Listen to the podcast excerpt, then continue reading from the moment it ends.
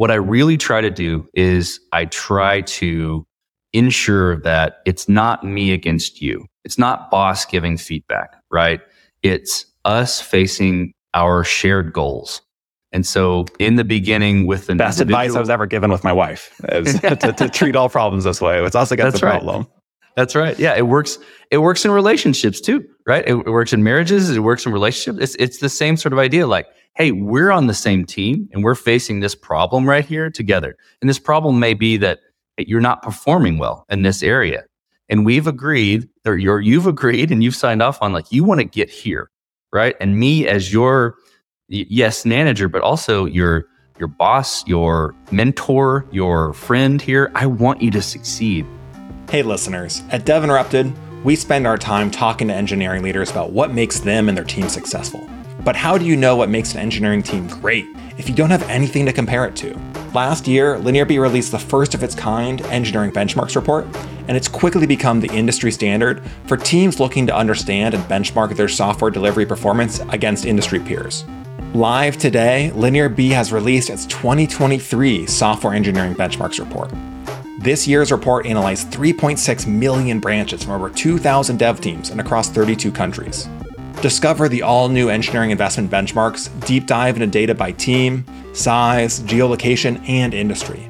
Plus, see how elite teams perform against DORA metrics and get acquainted with brand new benchmarks introduced this year. Become the envy of engineering teams everywhere. Download your free copy of the report today at linearb.io or use the link in the show notes. Hey, everybody. We are back on Dev Interrupted. This is your co host, Conor Bronsdon. And today I'm delighted to be joined by a fellow podcaster, Noah Labhart, co founder and CTO at Veryable. Noah, welcome to the show. Thanks for having me. Super stoked to be here. You might also know Noah uh, as the host of the podcast Code Story, which features loads of amazing tech leaders, uh, such as our very own Dan Lines. But in his own right, he's a founder, a CTO, and software architect who spends a lot of time reflecting on the careers and the products that other leaders have created and, and, understanding the best routes to, to be an incredible engineering leader and build excellent engineering teams. If you aren't familiar with Code Story, definitely check it out. I know I really, really enjoy your podcast and your email newsletter is great as well. I appreciate that very much. It's a uh, it's a labor of love, as I'm, I'm sure you know, uh, but get to talk to some amazing leaders. Well, we're very glad you were able to join us on the show. And uh, it's definitely something we resonate with because that's kind of our favorite thing as well is talking to these incredible leaders and learning from them and challenging them on, on, on their approaches. Uh, it's because of those conversations that you have on the podcast and your career experiences that they really make you a perfect person to have on our show to continue this series that we've started on the career journey of being an engineering leader. You describe yourself as someone who is passionate about building world class teams and that's exactly what we want to talk about today. How to build great teams and be an excellent engineering leader. To start, there's an intriguing approach that you've taken in building your engineering teams, particularly with hiring career changing engineers. Can you explain this concept? Yeah, sure. So, you know, I think it's important to define what a career changing engineer is. And, you know, in general, generally speaking, it's, it's someone who, you know, perhaps worked in a non tech or non programming environment prior to getting into a tech job, right? Probably in the middle of those two things, there's a boot camp or some sort of self learning process where they've learned the practical skills to come in and do some programming. So what what we've done at Veryable is is really pay attention to those types of individuals.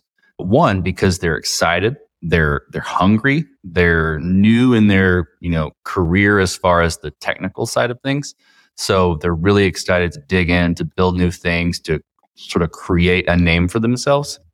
And then two, they have a perspective on the environment sort of from a user standpoint, right? They see the world not just from, you know, the coding IDE, right? And then the the command line, right? They see the world as the end user because they used to be one, right? And so we've we've seen a lot of value in having team members that have those experiences in their career prior to coming into technology. Helps them create a well-rounded product. So I hear you talking about these advantages and the ability to create a well-rounded product, connect with customers. These are obviously huge benefits for an engineering team. What about downsides? Are there any things you have to adjust in your process to account for, you know, maybe more junior or, you know, non-engineering backgrounds? How does that affect your product planning and development process? Sure. Great, great question. So usually, or the most optimal way, we try to set this sort of situation up, right, with career changing engineers is to have some senior talent on the team alongside them, right? So, and that doesn't mean that, you know, one senior engineer per career changing engineer. Really, we, we have some folks that are computer science background, have some experience in, in architecting software and building software that have, that have proven they essentially know how to do that. And a really important part of that is to have them in a leadership role or in a uh, lead architect type role to be able to oversee and to teach these individuals. So I mentioned that, you know, career changing engineers are, are super hungry, right? And so giving them challenges and giving them feedback it is well received by those individuals. And, and so having a little bit of senior leadership that helps to instruct those folks and lead those folks sort of to the water to drink is important. In the early days of Veryable, that was me. I, it was me and uh, and then a handful of of essentially career changing engineers. And what was cool about the early days of Veryable was that you know we were figuring it all out together, and I was able to provide sort of the computer science sort of foundational algorithmic know-how, so to speak, to create that foundation and create space for these individuals, not only to kind of learn as they go, but also a space for them to build something to put their name on. And I think that is something that's that's critical to give a person that type of opportunity that's career changing. They again, like I said earlier, they just eat it up. That makes total sense to align these senior leaders who can help mentor and and teach while also having these high growth individuals with this high incentive to uh, improve their skills and learn and bring this different perspective. However, I am certain that there is challenges you've seen around maintaining that balance, given that you've also scaled your own efforts in other areas with Code Story, with you know growing the organization. How have you maintained that balance between these career changing engineers and more traditional backgrounds or more senior backgrounds? So, if I was to put a percentage of career changing engineers versus you know more traditional computer science type folks, it would probably be something like 25% to 75%, uh, actually 25% computer science and then 75% career changing. And, and that's not a hard, fast rule, but just kind of for discussion purposes. So think about that from a, from a team composition standpoint. What is interesting about career changing engineers is they're not always career changing engineers. After about a year of working in a startup environment where you're thrown everything, right? We definitely believe in throwing our individuals into the water and watching them swim with, you know, coaching from the side of the, the lake, right? Um, but but with the appropriate coaching and and we we want them to immerse themselves and do well. So after a mm-hmm. year of a startup type experience where they're they're shipping code regularly, they're learning on the fly, they're doing that sort of, they essentially start to develop into seasoned engineers, right?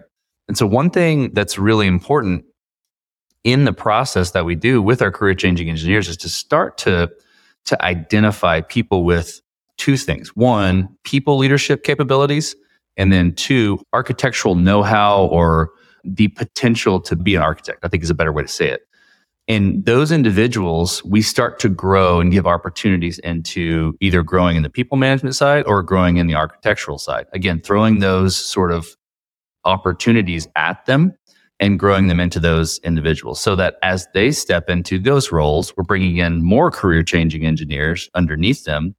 They're able to passionately uh, grow them either in their architectural know how or in leading them as people because they've been in the same position. So it creates this sort of succession, this sort of, I don't like the word hierarchy, but ladder of succession where everybody's pouring into the next generation and it works out really well.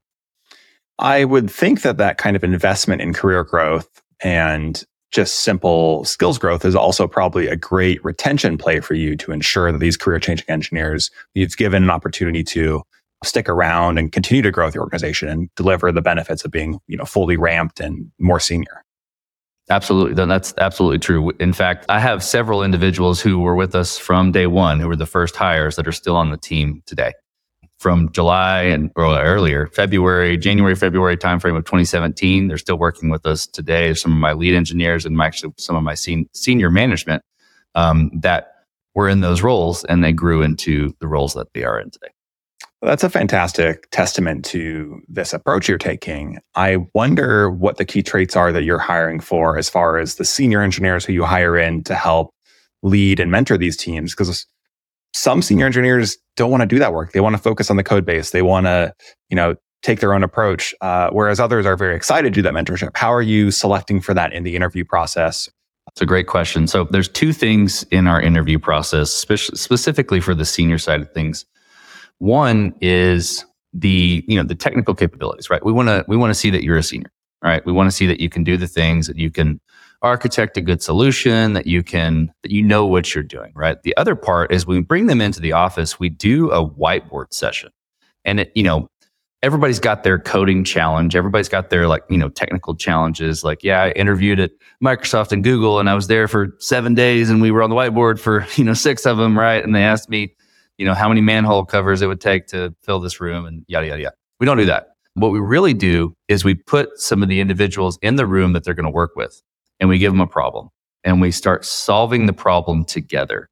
And what we look for is how they respond to people giving feedback, either positive or negative, or changing the equation of the problem in flight and how well they, they, how well they adapt to the change, but less of imp- it's important to be able to solve the problem, be adaptable, but less about that and more of like, how do they work with the team? How do they ask questions to the team? How do they respect the other team members that are bringing questions to them? We're seeing like, I don't think that's going to work because of this. Is there another way we could do it?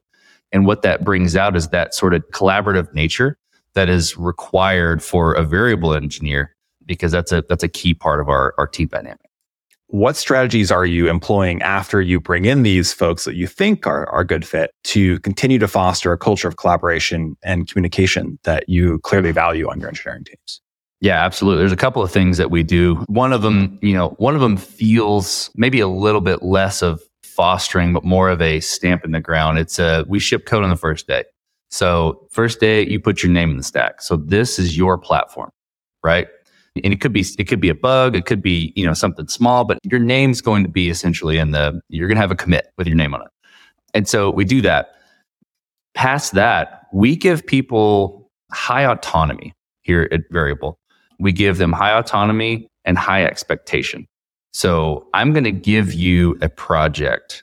I'm going to create the bumpers on the bowling alley so that i know essentially where you're going to bounce back and forth and I'm going to to watch you deliver results. My expectations are here, right?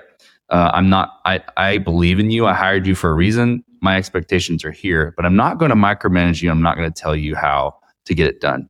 And what we observe for the people that are successful here is they start collaborating with other folks that have worked here longer. So they're going to their leads, they're going to the senior team members. They're saying, okay, this is what I'm thinking about how to solve this problem. I need this resource, or hey, I need to bounce this idea off of you, or hey, can we get on the whiteboard and solve this problem? So that collaborative nature comes out of the people that are successful on our platform. And that's how we measure it. If people are going into a silo and trying to build everything themselves, it's a red flag. Immediately it's like, hey, something's not working, right? You're you're off on an island by yourself. You're not going to be successful this way. We need you to come back into the into the fold there. How do you figure out when you need to cut bait because I think these concepts are, are great. And you clearly have this distinct engineering culture that you developed with very in, clear intentions of here's how we want to build and sustain our, our kind of internal developer experience and community. We want to have it be a team effort. But even with these hiring approaches, I, I know not every hire works out. And a lot of leaders who are earlier in their career or beginning to, you know, take these first steps as engineering managers, maybe want to give a long rope to team members who come in and don't turn out to be a, a, a good fit. And, you know, it, it's, I don't want to say it's easier to identify when things are working well, but it, it's, it's certainly easier to, to run with it. If I can say, oh, this person came in, we thought they were going to be a great collaborator. They are. This is awesome. Like that's something I, I know how to handle. But we all face this challenge of, you know, conflicts internally on the team. Maybe it's a skills gap that we didn't realize. And then in particular, these like cultural alignment issues what are you doing when you face those? Yeah, no, that's a that's a great question. And honestly, I was the I was the guy in the early days that that gave too long a rope, right? So mm-hmm. I kind of learned the hard way a little bit of how we do it today. And it's it's not an exact science. You know, people are people. They're not an equation, right? So there's a little bit of a there's a little bit of a kind of a unique application of what I what I'll describe. But basically it comes down to the results. It's that high results. Like we're going to give you autonomy, we're going to give you a project, and we're going to expect you to deliver these results. If those results aren't met, we're going to give feedback that they weren't. And, and we're going to be direct with that feedback. Be like, hey, you did this great, but this part didn't work. This part didn't work. This part didn't work. And we need you to change those things. Here's another project. And when those things, if those things are not met or not addressed, then essentially that's the time for, okay, we really got to shorten the leash uh, because this is trending in a real bad way for not only for us, but for you as the individual. No one wants to be in a job where they're not performing well. Yeah. Right. And so we, we really shorten that leash and we say, okay, for the next week, you're doing this very small project. We're going to give you this project. It's, it should be done in a week because we, we sort of know how our team functions. We know how our team should be delivering. And we essentially say, we need daily check ins. We need daily check ins on this week long project and we need to see your progress. And if those individuals are able to come out of that, then we start giving them more leash back and more leash back. If they don't, we we make the hard decision to have to to cut ties. Really, and again, I go back to that point. Like no one wants to be in a job where they're not doing well, they're not performing to expectations, and so it's a hard thing to do. It's it's the hardest thing I would say I've ever done in my career is to have to cut bait with someone, and and I haven't had to do it a lot, but the handful of times I've had, it's it's been hard, you know, because you want you want to hire people and you want them to succeed. It's almost like your your kids, right? like totally. you hire someone, it's like your kids. And when it doesn't work out, it's it's a challenging conversation to be like, hey, this this isn't working. We need to we need to part ways. You mentioned that you felt like earlier in your career you had maybe made some of these mistakes where you you kept things going too long, hoping the problem would get fixed, trying to fix it. Can you maybe talk us through an example of of you know not using names, but just when when you think that happened and what would you would do differently today? Absolutely. Yeah. I mean, early hires, I won't use names and timeframes because we're a small team. but uh, we'll call it, we'll say an early hire. I, I definitely gave a longer leash to an individual on our team. And what happened because because of my delay in accepting the inevitable truth that this person wasn't just going to work out, we kept that person on probably six months longer than we should have. Hmm. And that led to many weeks of long hours for the entire team, right? Because we were having to fix problems. We were having to check in on this person to make sure they were doing what they were supposed to do in sort of our, you know, as much as a startup can, architectural standards, right? Fixing issues, uh, taking ownership of their part of the product. And I, I kept giving more and more chances, more and more chances, just thinking, okay, this is going to be the thing. They just need this one thing. They just need this one thing. And after that was all exhausted, it's like, okay, you know, we've we've got to move on. My my business partner actually was a great coach for me um, during that time frame. His name's Mike Kinder. Gave me some great coaching on on people and how to hold people accountable, essentially. And I've I've carried that to through today. But that was a hard lesson to learn. I definitely hear you on that because I think a lot of folks, when they first come in as a manager, struggle with that accountability piece because you know we don't want our direct reports to be frustrated with us. We want we want to be liked. We want to foster a positive culture. We want to you know encourage them. But it's really important that you actually also hold them accountable to those high mm-hmm. standards. You say, look, we're a high performing team. We're going to hold you accountable to these because it's what's right for the whole team. When you fail to hold those folks accountable, it impacts, to your point, all the other devs, all the mm-hmm. other product managers who are dealing with this, all the downstream salespeople trying to sell the product. And it is also something where it is putting them in a position to not be happy either, as you mentioned. Like we want to make sure we're having team members who feel good about the work they're doing, who are also getting the feedback they need to improve. And when we as leaders fail to bring accountability, uh, we are undermining that. Now, to be clear, I'm not saying like you need to shout at someone when something goes wrong. Like there's a way to do this. There's a million and one trainings out there talking about like how to be good about accountability, how to do it the right way, how to, you know, coach folks. And I highly encourage you dive, people are listening to dive into those uh, if they feel like it's an area of growth. But taking that action is super important. So I, I appreciate you sharing those stories. I think it's hard for us sometimes to admit, you know, here's something we had to fail at and then learn and grow and overcome. Yeah, that's one of you know it's interesting on on Code Story. I get to talk to uh, engineering leaders galore and founders, and that's one of the that's one of the most common things when I ask about a mistake is that I let someone stay on the team too long when they weren't a fit, and I hear that often, and and I have done that myself, and it's it's so it's so important, and you can deliver negative feedback sternly and directly without being a jerk, without yelling. You can just be like, "Hey, this isn't working." and I want it to work for you, but it's not. This is what I need from you, you know? Absolutely. Uh, well, well said. And I think it probably has a little bit to do with the statement that I've seen Veryable and yourself make about we hire developers, not programmers. You're looking mm-hmm. for folks who have not only some built in accountability, but this desire to be high achievers and be part of a team.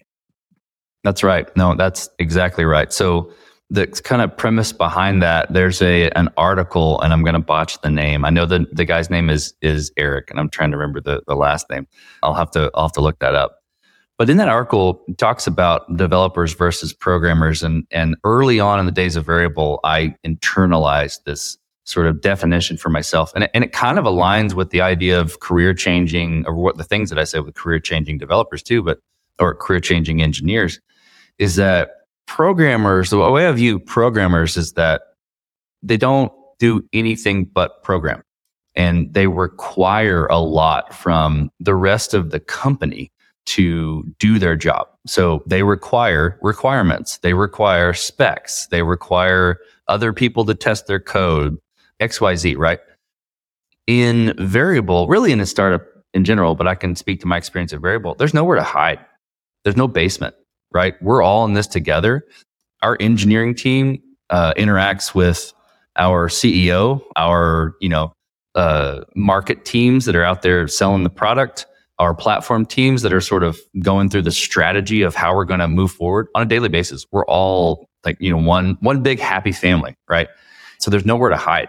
So when I say developers, it's really this kind of intersection of programming and design and quality assurance and product ownership. And, and I think that sweet spot of all of that is really what the type of developer that I, I want to hire, the type of person I want to hire. And that's what I call a developer is someone who is taking ownership of what they're building, right? Is proud of what they're building. They want it to be the best that it can. They want it to work really well. They don't want it to be buggy, right? They want their code to be architecturally sound. And that's just because that's who they are. They participate in strategy. They participate, again, like I said, in, in testing. They interface with businesses. They get out and mix it up with customers, you know? And we, we have our engineering team has gone out and worked different work opportunities on our platform just to feel what it's like to be someone on our platform. They've gone out to the businesses and really watched them use the product or see the environment that they have so that they can build better products. And so that's that's really the premise behind that. Uh, is not just someone that's just going to sling code or be on their computer, you know, compiling stuff, right? We're really creating things. We're, we're and there, there's probably a, an element of creativity that I'm that I'm sort of alluding to in everything I'm saying too. Yeah, I think that's spot on. We talk to a lot of leaders on this show, and I, I know you do on Code Story as well. And I think the best ones don't treat programming like it's uh, something that could come off an assembly line, they treat it like it's a mix of an art and a science because yeah. you need that creativity and you absolutely need these team dynamics we're talking about because you know an individual dev can solve a problem for a short term, but uh, long term you need a high performing team. Mm-hmm. And I know that in your case, you employ a squad concept to help organize that. Can you explain the concept for the audience and how you're constructing them? Yeah, sure. So we we started out sort of in a traditional manner when we first started Veryable, and it was basically like a front end team, a back end team, and a mobile team because that's the types of developers we needed to to solve the problem or to build the software we needed to solve the problem. Once we got to a point where our product was you know, large enough, we really need to start thinking about, okay, we have multiple roadmaps coming into play. We have multiple, uh, not conflicting, but, you know, fighting for resource type situations from roadmaps. And so we decided to go to the squad structure and, and we essentially have one engineering manager over a handful of, say a handful. Our, our biggest squad is 10 to 11 individuals and they are essentially the engineering team that owns a part of our product line. So for Veryable, we have our marketplaces, which are businesses and operators, which are the workers, connect on on work opportunities, bid on the work opportunities, and complete and get paid. So that's one of our squads. It's essentially our marketplace product. Another one of our squads is our workforce management, which is kind of more of our hybrid full time marketplace integrated product that helps you to take in information in your system, calculate automatically what your labor needs are, and then figure out what your overage needs are essentially for the marketplace. And so these essentially we build it around our product lines. And the reason the reason we do that is, you know, what I mentioned earlier with the platform getting big enough, but also because in the same vein of hiring developers over programmers, our squads are essentially subject matter experts for these product lines too. They're not just coders, right? They're not just slinging code. They know how it should work. They understand the requirements intimately to where they are building software to meet the needs of their users. And so that's a that's a big big part of the reason why we have broken into squads. We have other squads that are sort of backbone squads for our engineering teams, which are core platform and then core UI. Uh, core platform is essentially our our shared services team where they're building all the services that the other other squads are consuming more computer science heavy, more architecture heavy, a lot of orchestration, DevOps, things like that. And then core UI is more around the front ends and the standards around the front ends of for our design, for you know what sort of design frameworks we're using, how we're building the front end interfaces from a mobile and from a front end standpoint. And that's where we sort of get our standards on both sides. But those squads are focused on those sorts of things. And my understanding is that you've experimented both with having product managers oversee squads and engineering managers oversee squads and have settled on engineering managers as the right choice. Can you talk a bit about that decision and, and why you came to it? It's a learning lesson for me. And I, I, I will boldly say it was a failed experiment by me. I decided to add in a product management team into the mix of our, our organization. Hired some great product managers uh, they they were very smart people. But what what happened was that it ended up just being someone sort of getting in the middle of our strategy team and our engineering team and sort of creating additional work, creating additional metrics, right? To to drive the process where we sort of already had those things in place in a different group, right? So the what ended up happening was product management essentially would take a roadmap, put together a roadmap, and then sort of just dictate to the engineering team as if they were a programming team, right? As if they were programmers. They they weren't developers, right? They weren't owners and they weren't accountable to the success of the product. That created a layer of bureaucracy that backfired.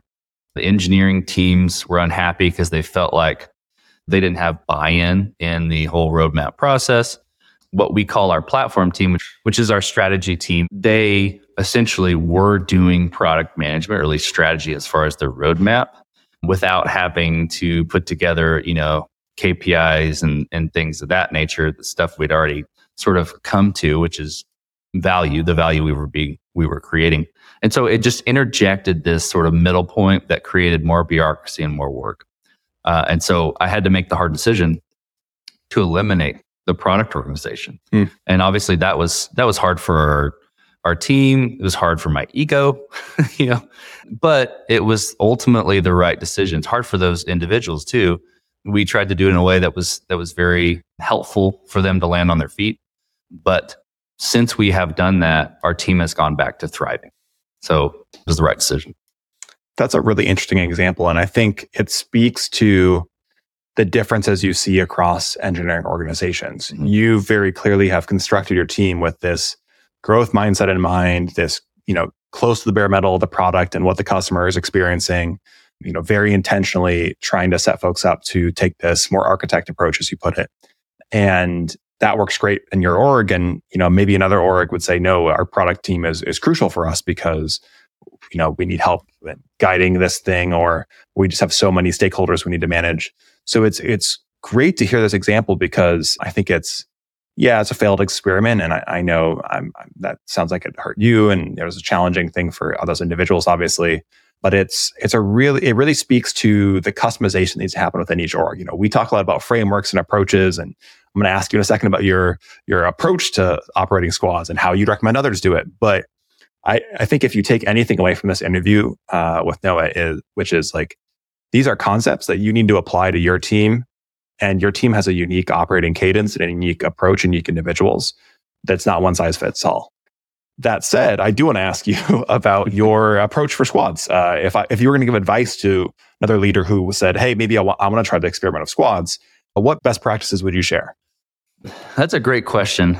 We do have a unique sort of sort of setup here at Veryable that you know, like I said, the product management team didn't work out, but the squad idea did what has really worked with it has been this sort of idea that we're kind of creating mini startups within our startup. Like the squads are almost their own, their own sort of engines within the Veryable ecosystem where they have their own roadmaps of delivered by a platform team where they have say into okay, hey, this is going to take this long, or hey, this is a bad idea and this is why, you know, this architecturally doesn't fit in what we're doing. So it's a, a collaborative co ownership with our platform team. I would say that that is a significant thing if someone is, is considering going to squads is the ownership aspect from the engineers. If, if you've hired people who are strategic thinkers and not just programmers, then they don't need to be told what to do you know, you almost need to ask them what what should be done and and listen to what they're saying.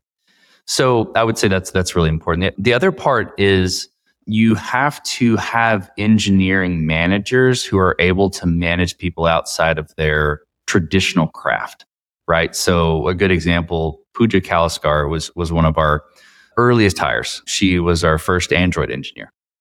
And now she's one of our senior engineering managers and, and has been longstanding pillar of the company.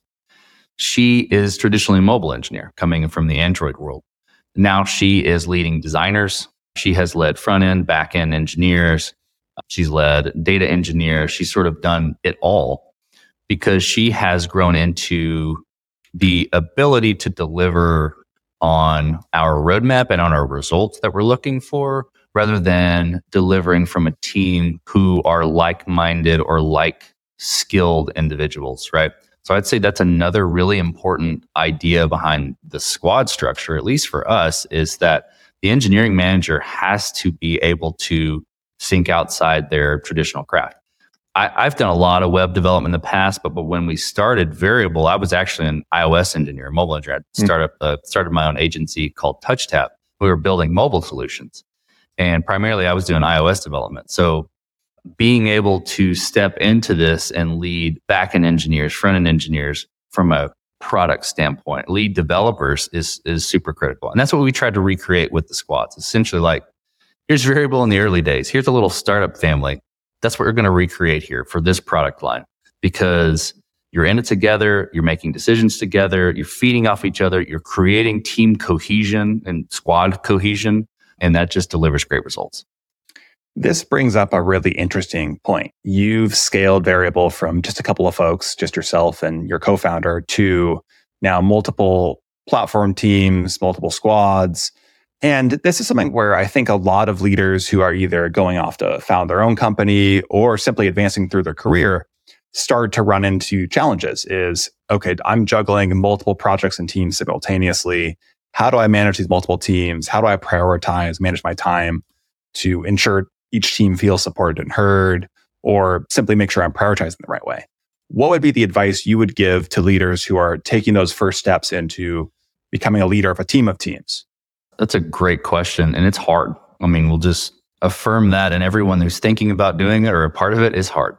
Leading a team of, of leaders, essentially, managing a team of managers who are managing the other teams sets you further apart from the end product, right? I think for us, what has worked is that uh, going back to sort of that original conversation around career changing engineers and growing people into the next generation of leaders. When in the early days, when it was just a few of us, I was identifying, you know, key characteristics in people, either architectural leadership or people leadership, and starting to feed them opportunities for them to not only prove themselves that they could do these sorts of things, but also have them get excited about those sorts of things. So growing these leaders, creating these opportunities for folks, and then slowly but surely handing things off and, and letting them go. And that's incredibly difficult as a founder, right? Because it's your baby, right? It's your, it's your thing. You started this from the very beginning. It's very difficult to let it go. But the more that you can do that, when you identify the right people and you, and you you train, grow, whatever words you want to put there, them into the type of leader you need in your organization, you have to let them run and you have to trust them. Um, so that's that's step one is grow the people and then give them the things, right? The second is to be present for those individuals. Create goals for those individuals. Create, you know, around results, yes, but also as the people, right? What do you want for yourself in this? Do you want to just be a manager the rest. Great, awesome. Let's grow a bunch of cool management skills in you, right? Let's put you in scenarios where where you have to think differently, where you have to think about these people as people, not as engineering a solution, right? And you, being present to sort of coach through tough situations is really important. I'd say that's the second thing. You have to become a coach. You really can't ever become a dictator, but in the early days, you're kind of like, this is how we're doing things but you have to for sure stop being that sort of dictator and this is how you're doing things to how do you think things should be done you have to become a coach you have to ask the right questions to get people into the right spot for the organization so they can they can run so that's the second thing is to become a really really good coach some of the conversations i have with my engineering managers nowadays are some of the most challenging and fun conversations I, I have had in our business to date because I'm watching them experience things that I experienced firsthand and seeing them, seeing the light bulb come on, but oh, that's how I can lead this person. That's how I can influence this person, or that's how I can inspire this person to, to create something to get excited about what they're doing. Yes, go do that. And then just so support them along the, uh, the process. But it's hard. It takes a lot of work. It takes a lot of people time. It takes a lot of conversation, a lot of coaching, um, but it's worth it. Totally agree. And we've touched on feedback a couple times in this conversation. Uh, and I think it's worth noting how important of a skill it is, not only to give positive and constructive and also critical feedback, but also to receive it. And as a leader, I think I see most incredible leaders I know seek feedback desperately. They they require it. They are always asking, "Hey, how can I do better? How can I improve?" and they're not afraid of being told you screwed this thing up. They see it as a learning opportunity. That's right. Yeah, and you know it's it's interesting. I had a great example early on in my career from a CIO at um, Alcon. His name was Matt von Welsheim. He called me into his office after he had given an announcement to all of the IT organization at Alcon, and he was, you know, we were talking about some stuff, and he asked me. He said, well, "What did you think about that presentation? You know, any feedback you have from it?" I'm I'd been out of college for a few years. I was a individual contributor. I don't think I was even a senior at that time. I was an individual contributor. And here's the CIO asking, like, what did you think of this? And you know, some, somehow the, the Lord had blessed me with some courage at that point to to give him the honest feedback. And I said, yeah, I mean, it was good. I feel like we understand, you know, what was going on. But I feel like when you said this, it felt a little disingenuous. And you know, I, I think probably I don't remember exactly. But I'm sure at that point it was like, well, that might be my career here. That might be it, you know. but you know what he did? He goes, huh, that's, that's good feedback. Tell me more about that. And so he started asking more questions about it and we had a great conversation. And so when I look back at the way he responded to that, he was not like, how dare you? Or, you know, like, like, you know, I'm the CIO. You don't talk to me like that. He was really honestly interested in what I had observed. And I take that with me to, to this day because I, I want to know if I'm giving off a, a vibe or if I'm doing something that is indirectly harming one of my teammates, one of my um, employees, or something in our, our products. I want to know because I want to change it. That's an incredible example. And it leads me to ask how do you go about setting that same level of trust and desire for feedback within your organization? I think there's a few things that popped to mind for that. One is to treat people like people, to, to ask for feedback and genuinely want it and act on that feedback. You know, whether it's something that, you know, the, the acting on the feedback can be, that's a great idea. We're going to go do that. Or I see your point. I'm going to go change this thing. Right. And actually acting, acting on the feedback could be also just responding to be like, ah, I see your point. Here's why we're doing it this way though. And explaining why. Providing you know, context. Exactly. Exactly. Giving good points of, of that. But, but really it just boils down to treating people like people and, and giving them the opportunity to talk and listening. And, and I think so many of the successes at Veryable, I think hinge on that, that just people are people and they have ideas and you hire people to come do great things.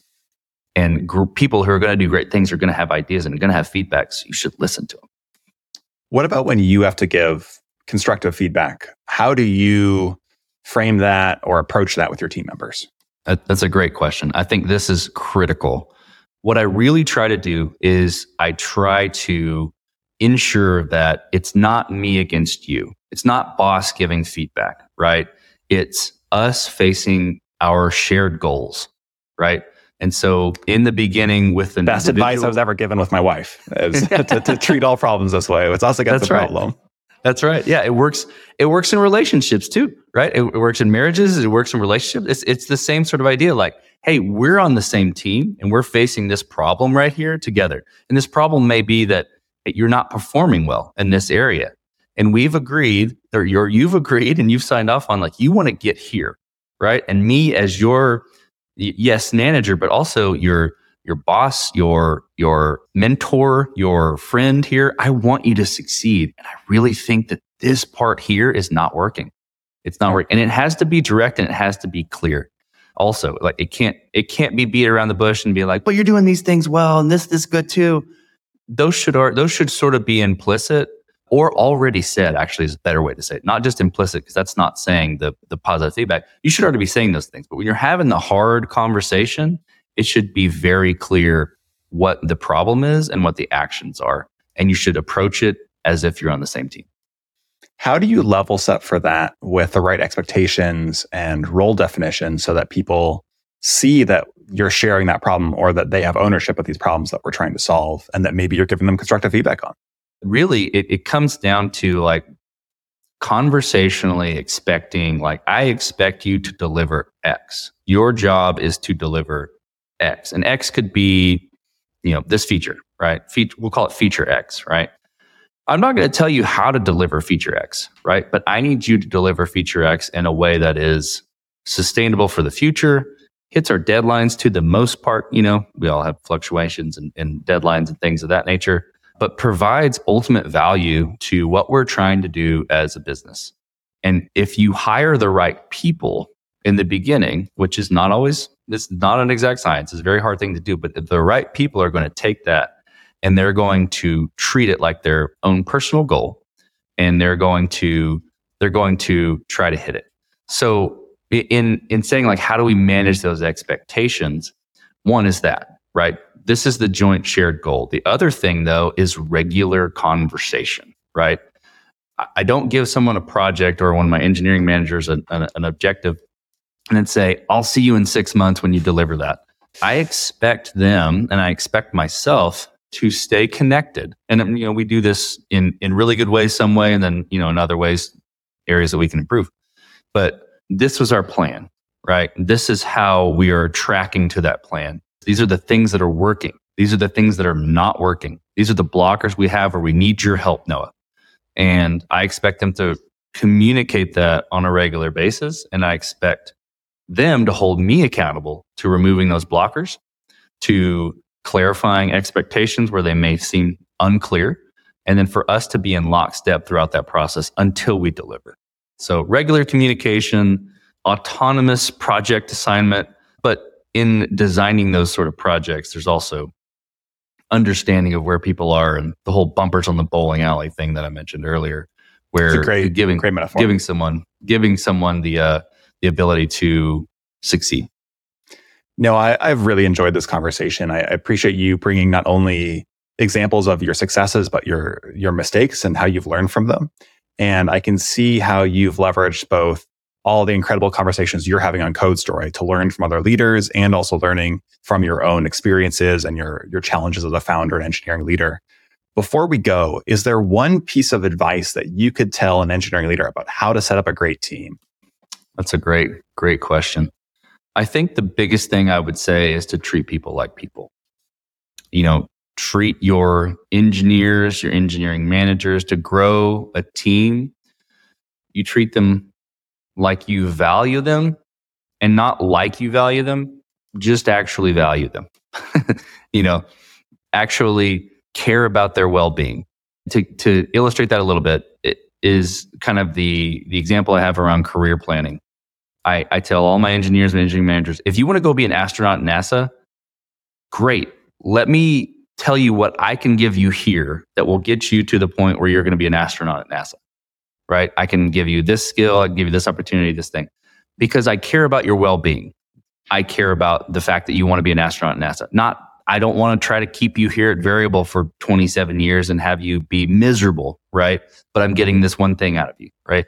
So I think caring about people as people and what they want goes a really long way in creating a, a win win situation for a team. Well said. Noah, thanks so much for joining us. It's been an absolute pleasure. I, I want to make sure our audience has an opportunity to follow your work and stay in touch with you. What's the best place for them to find you and how can they learn more about what you're up to with both Code Story and Veryable? Sure, I appreciate it. Really enjoyed the conversation. As far as uh, Code Story, you can check us out codestory.co.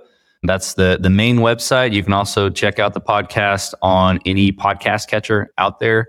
For me personally, you can check me out on LinkedIn. That's my most active and only social network, actually. And then, as far as uh, if you want to learn about me a little bit more personally, I have a personal website, noahlabhart.com, kind of points you to all these places that I've already mentioned. Perfect. Well, Noah, thank you so much for coming on the show and sharing your insights. And if you're a listener who also wants to get engineering insights, just like what Noah shared with us, make sure you're signed up for our Dev Interrupted Substack for weekly insights on Tuesdays from all the best engineering leadership content across the internet and our Thursday deep dives. Uh, I'm going to try to get Noah to write one for us sometime because I, I, think it'd be fantastic. And if you found this episode valuable, share it with your network. And uh, thanks for listening, everyone. We'll see you next week. Thanks, Conor.